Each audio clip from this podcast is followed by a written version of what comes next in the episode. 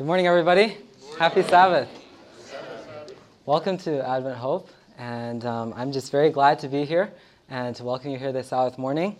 My name, uh, as you might have seen in the bulletin, is Adrien, and I'm a first year dental student here. And yeah, thanks to all my classmates that came. um, I'm humbled to be here this morning, and I've really been praying that the words this morning would be God's words and not my own.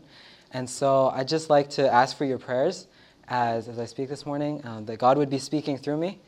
Um, Advent Hope is a ministry that has really blessed my life quite a bit through the sermons on audioverse.org throughout the years. So I'm really glad to be here and to be able to um, also work with the outreach department. It's been a blessing. And I would just like to uh, let us begin our time with God uh, this morning with prayer.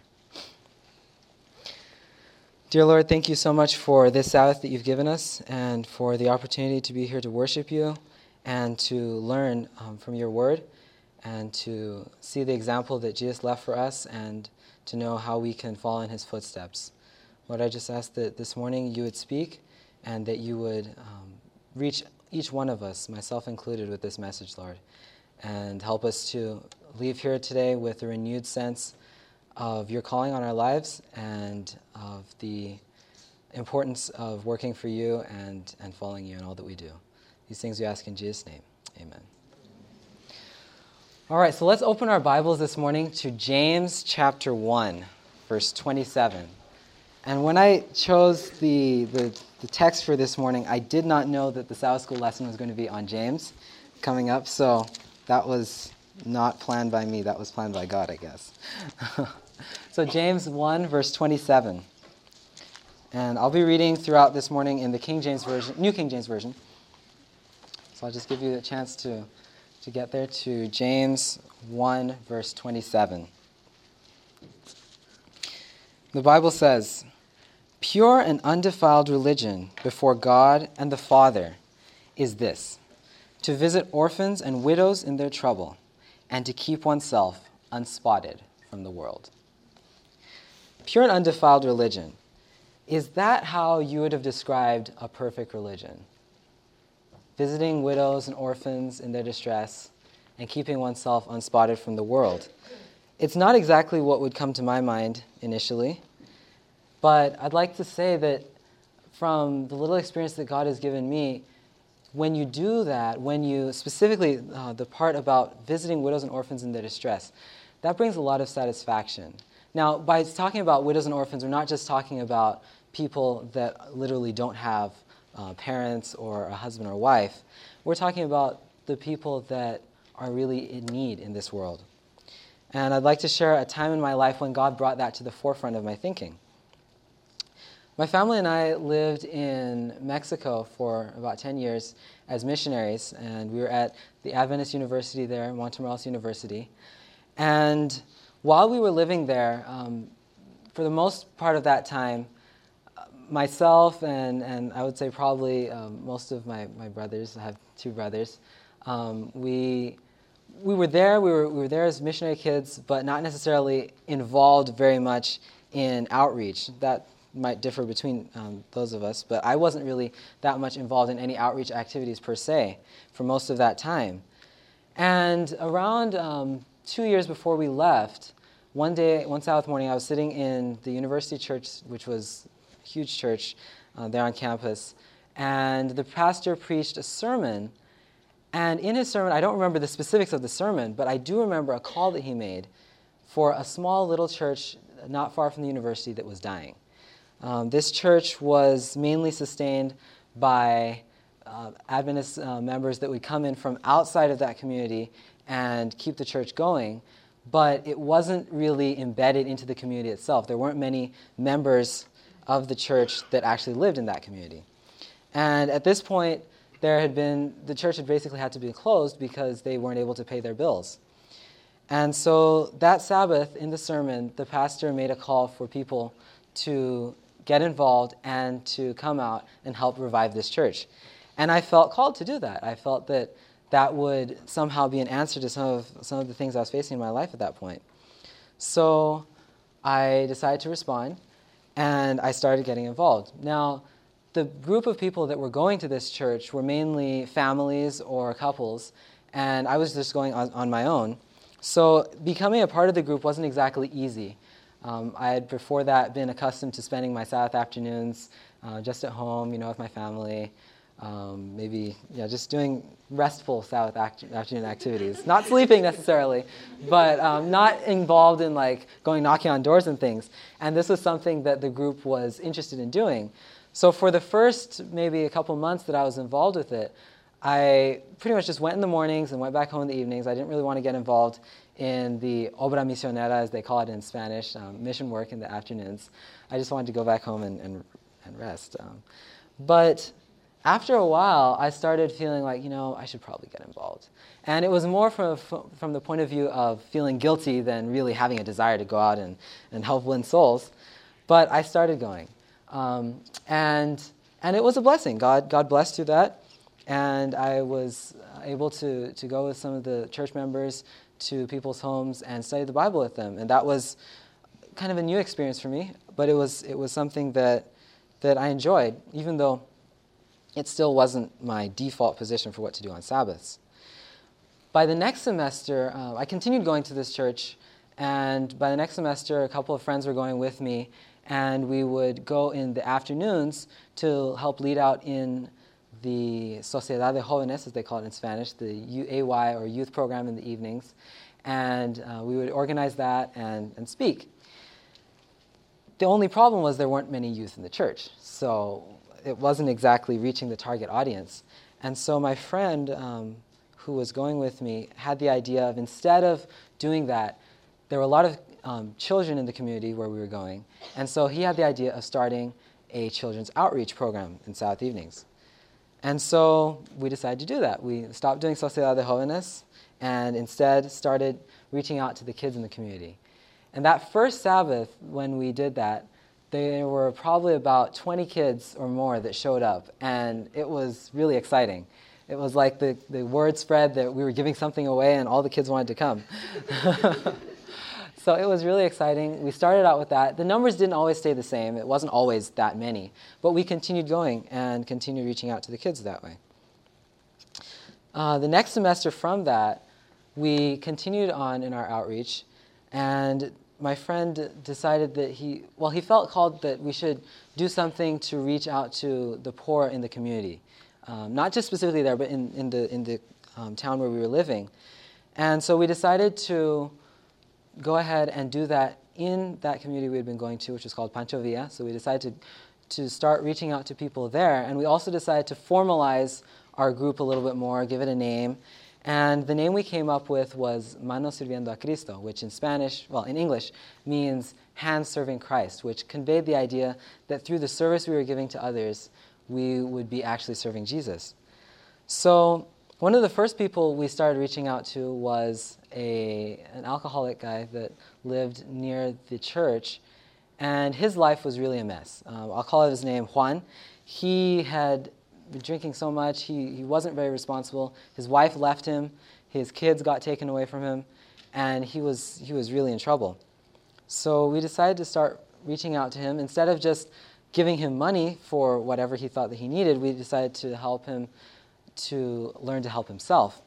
And so we went and, and took flowers, this is now potted flowers, to help him. Um, had an idea of giving him something that he could do that would help him generate some income, but that wouldn't be very labor intensive. So we wanted to help him grow flowers, learn how to do that. And we started studying the Bible with him. Now, this continued for a little while. Unfortunately, after a while, he didn't decide that he wanted to continue in that. But we still had a desire to reach out to that community. So another person that a couple weeks around that time we reached out to, there were two older ladies in the community that we decided to go and help them with uh, cleaning up their yard and, and their house. And one of them we discovered was very sick.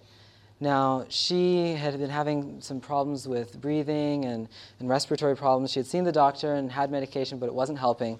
So, after we helped clean up her house that, that Sunday, uh, we and some of the church members decided to take her to the Adventist hospital. And at this point, we had been blessed by receiving some donations, so we were able to help uh, cover the cost of some of her um, x rays and, and medication. And they gave her a free consultation with the doctor. And we, she went home and was scheduled for a follow up visit on Tuesday. This was Sunday that this happened. Now, this was a really good experience because we felt like we were really helping somebody. We'd gone and helped clean her house. She was in trouble. We took her to the hospital. She was being seen, and it was great. Now, Tuesday morning, I was getting ready to go to the hospital to go be with her for her follow up visit, and I received some shocking news. She was dead. And that was like, what? How, how could this be? We were, just, we were just helping her the other day. How could she be dead? Well, apparently, somebody had found her that morning in her home. She lived alone, just on the ground, dead. And it was a huge shock to us. And and really increased our sense of urgency. We realized we were some of the last people to interact with this lady before her eternal, her eternal destiny was sealed. And that was a sobering thought. So it gave us a renewed sense of urgency. Um, we were able to go over uh, to the community, go to her house where her friends and, and relatives and, and, and neighbors were gathered, and we were able to share some words of encouragement and to pray with them. And so God brought some good out of that situation. But it was still a very shocking way to start off. Anyways, we decided to, con- we continued on in our outreach. We um, would ride over there on Sunday mornings to do either community work, uh, help clean up the community, or visit people in their homes and, and read the Bible with them. We started taking food, we would receive donations of food and, and would take to these people. Um, we, through the help of some dental students there, we got started with a program for um, collecting sack lunches that the students received on Sabbaths. They wouldn't always use the whole thing, they'd sometimes waste it. And so instead of that, we decided to, to collect that and take it to the people and help them out. And so the outreach grew, and it continued to grow. Now, this went on for about two years uh, before, like I said, before we left Mexico. The second year, the project really peaked. Um, God blessed, and we were able to do a free medical and dental clinic for the people with the help of the university. We also were able to do some more community service projects and were able to reach out to people that we didn't know we would have the opportunity to reach out to. One person that we reached out to, uh, one day we were out visiting people, and a lady called to us and said, "Hey, um, you know, my brother wants you to come visit him." And so we went uh, to his house and started visiting him. He was about mid 30s, maybe, um, but was sick and couldn't really get out of bed very much. Uh, later on, we found out through someone else in the community that this lady that had called to us was a, uh, a traditional healer of sorts, somewhat kind of like a witch doctor. And that was like, whoa, that's weird. Um, didn't expect that, but I guess we were in the mission field. But it was a blessing to be able to, to visit these people and share the Bible with them. And though not all of them necessarily made a firm decision for Jesus, we did see evidences that God was working through us and through the, the chance to, to reach out to them. So, by the time that I was leaving Mexico, in retrospect, um, looking back over what had happened, how would I have known that that one Sabbath in church when I made that decision to go and start helping out that small community church, that we would start up a ministry that would have a regular food distribution program, would have several Bible study interests, and would have over two years of semester long vacation Bible school for kids. It was amazing, and it just goes to show the power of, of small decisions that we can make for God. But now, we know, going back to, to the text that we started off with, James 1.27, talks about visiting orphans and widows in their trouble and also keeping oneself unspotted from the world. Now, this is what James was writing to the believers and saying, this is what your life should look like. But I believe also that was an explanation of what Jesus' life looked like when he was on this earth. So, how do we know whether Jesus did this or not. We can go to the Gospels. So let's go to Luke, the Gospel of Luke, chapter 7, and verses 11 to 15. And this is a very concrete example of where Jesus reaches out to a widow, a literal widow. So let's go to Luke 7, verses 11 to 15. Again, from the New King James Version, it says, Now it happened, the day after, that he went into a city called Nain, and many of his disciples went with him, and a large crowd. And when he came near the gate of the city, behold, a dead man was being carried out, the only son of his mother, and she was a widow. And a large crowd from the city was with her. When the Lord saw her, he had compassion on her, and said to her, Do not weep. Then he came and touched the open coffin, and those who carried him stood still. And he said, Young man, I say to you, arise. So he who was dead sat up and began to speak, and he presented him to her mother, to his mother. Now, if there was ever a widow in trouble, this was one. She had no husband, she just lost her only son. She was really in trouble. And Jesus came to her and helped her in a way that she could have never imagined. He healed her son. Now, that's impossible to raise somebody from the dead, but Jesus did that. Now, I really like the description of this that's found in the book Desire of Ages, which is a book on the life of Christ. And it comes from pages 275 and 276. Listen to what this says Young man, I say unto thee, arise. That voice pierces the ears of the dead. The young man opens his eyes. Jesus takes him by the hand and lifts him up.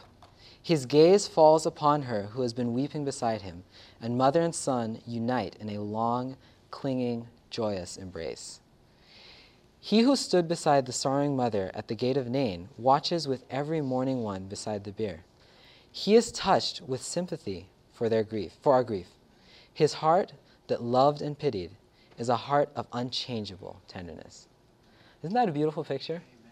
Jesus was reaching out to this lady because he loved her and he wanted to help her. Now, that's not all. There are many examples in the Gospels. Let's go to Matthew 4, verse 23 to 24. Matthew chapter 4, verses 23 to 24. And we're going to again see how Jesus is spending this time reaching out to needy people and helping them. So Matthew 4, 23 to 24 says, And Jesus went about all Galilee, teaching in their synagogues, preaching the gospel of the kingdom, and healing all kinds of sickness and all kinds of disease among the people. Then his fame went throughout all Syria, and they brought to him all sick people who were afflicted with various diseases and torments, and those who were demon possessed, epileptics, and paralytics, and he healed them. Now let's turn to Matthew 8, verses 16 to 17. We're going to notice a repeating theme here. Matthew 8, verses 16 to 17. It says, When evening had come, they brought to him many who were demon possessed and he cast out the spirits with a word and healed all who were sick, that it might be fulfilled which was spoken by Isaiah the prophet, saying, He himself took our infirmities and bore our sicknesses. Now, again, let's turn to Matthew chapter 9, just a couple pages over, verses 35 to 36. And again, we're seeing this pattern that Jesus is going out and helping all these people that need help. It says, Then Jesus went about all the cities and villages, teaching in their synagogues preaching the gospel of the kingdom, and healing every sickness and every disease among the people. But when he saw the multitudes, he was moved with compassion for them, because they were weary and scattered, like sheep having no shepherd. So, what did we just see about Jesus? We see him working on behalf of people that were in very great need, which is like just what James told us we need to be doing. We need to be reaching out to those who need help. Now, they, again, like I said, they might have not all been orphans and widows in the literal sense, but they were all very needy. And I like uh, how in the ministry of healing, Ellen White describes how this ties in with the life of Jesus. This is from page 24. What a busy life he led, talking about Jesus. Day by day, he might have been seen entering the humble abodes of want and sorrow, speaking hope to the downcast and peace to the distressed. Gracious, tender hearted, pitiful, he went about lifting up the bowed down and comforting the sorrowful. Wherever he went, he carried blessing. Now imagine, see that, that picture that she paints? It's like he was always constantly going out and reaching out to these people. Now let's remember who Jesus was. In the book of John, verse 129, it says, The next day John saw Jesus coming toward him and said, Behold, the Lamb of God who takes away the sin of the world. Jesus was the Lamb of God that takes away the sin of the world. And what were the characteristics of these sacrificial lambs in the Bible? Well, I'm sure all, many people know. Let's turn to Hebrews chapter 9, verses 13 to 14. Hebrews 9, verses 13 to 14. It says, For if the blood of bulls and goats and the ashes of a heifer, sprinkling the unclean, sanctifies for the purifying of the flesh, how much more shall the blood of Christ, who through the eternal Spirit offered himself without spot to God, cleanse your conscience from dead works to serve the living God? So we see in this verse that Jesus is described as being without spot. In other words, he was unspotted from the world, like James said. In Mark 7, verses 20 to 23, we see Jesus talking about those things that would defile us and that could cause us to be spotted from the world. It says, And he said, What comes out of a man, that defiles a man. For from within, out of the heart of men, proceed evil thoughts, adulteries, fornications, murders, thefts, covetousness, wickedness, deceit, lewdness, an evil eye, blasphemy, pride, foolishness. All these evil things come from within and defile a man. Now let's think about that. Jesus just gave us this very long list of things that are all evil. Now, perhaps some of those might strike you as more evil than others, but I'm just going to look at a couple of those where he says that covetousness, lewdness, pride, and foolishness are all evil. These are things that would cause us to be spotted from the world, following the, the wording of James. Now, do we live our lives as if those things are all evil? Part of the thing that we'll see as the problem is that we as young people oftentimes aren't even convinced that we should be keeping ourselves unspotted from the world. And this goes for me just as much as anybody else. Deep down in our hearts, many times we are attracted to the world. We love the world, even though we might not say that, but that's really what is going on. To begin to answer the question of why should we keep ourselves unspotted from the world, let's turn to 1 John verses, um, chapter 2, verses 15 to 16, and many of you might know this by heart. It says, Do not love the world or the things in the world. If anyone loves the world, the love of the Father is not in him. For all that is in the world, the lust of the flesh, the lust of the eyes, and the pride of life, is not of the Father, but is of the world. So John is telling us don't love the world because it's not of God. Now, James, back in the book of James where we started off, in chapter 4, verses 4, he says it in even more uncertain terms. He says, Adulterers and adulteresses, do you not know that friendship with the world is enmity with God? Whoever therefore wants to be a friend of the world makes himself an enemy of God. That's, that's pretty straight.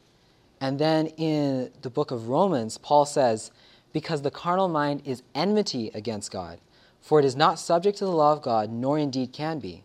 So then, those who are in the flesh cannot please God. Now, what is the carnal mind? What is this, this enmity against God? It means to be at odds with God. So to love the world goes right along with being enemies of God. And if we're claiming that we're Christians and we love Jesus, we love God, how can we then at the same time be enemies of God? That, that doesn't make sense. Now, um, I want to read a quote from, from something that Ellen White wrote that is talking about this same context, um, the, the, same, the same concept. She says, it is an alarming fact that the love of the world predominates in the minds of the young. They decidedly love the world and the things that are in the world, and for this very reason, the love of God finds no room in their hearts. That's in First um, Testimony, verse, uh, chapter, sorry, page 499. now, if you're anything like me, you might think that, okay, she just said a couple of things that might not fully make sense to me. She says that the love of the world predominates in the, in the minds of young people, and that's why the love of God has no place there. But yet you might be thinking, well, I'm a Christian and I love God. I mean, yeah, I might love the world somewhat, but I still love God too. Well, if that's really true, let's just think about individually how we measure up to the following. And again, I'm saying this for all of us. Like, how, how does this measure up to our experience? This is what she said uh, a couple pages over. Compare your course of life with that of your Master, who made such a great sacrifice that you might be saved. He frequently spent the entire night upon the damp ground in agonizing prayer. You are seeking your own pleasure. Listen to the vain, frivolous conversation. Hear the laugh, the jesting, the joking. Is this imitating the pattern? Still listen. Is Jesus mentioned? Is the truth the theme of conversation? Are the speakers glorying in the cross of Christ? I have to say, that's a challenge to me. That is not easy because oftentimes our highest joy, and our happiness, is not in the cross of Christ.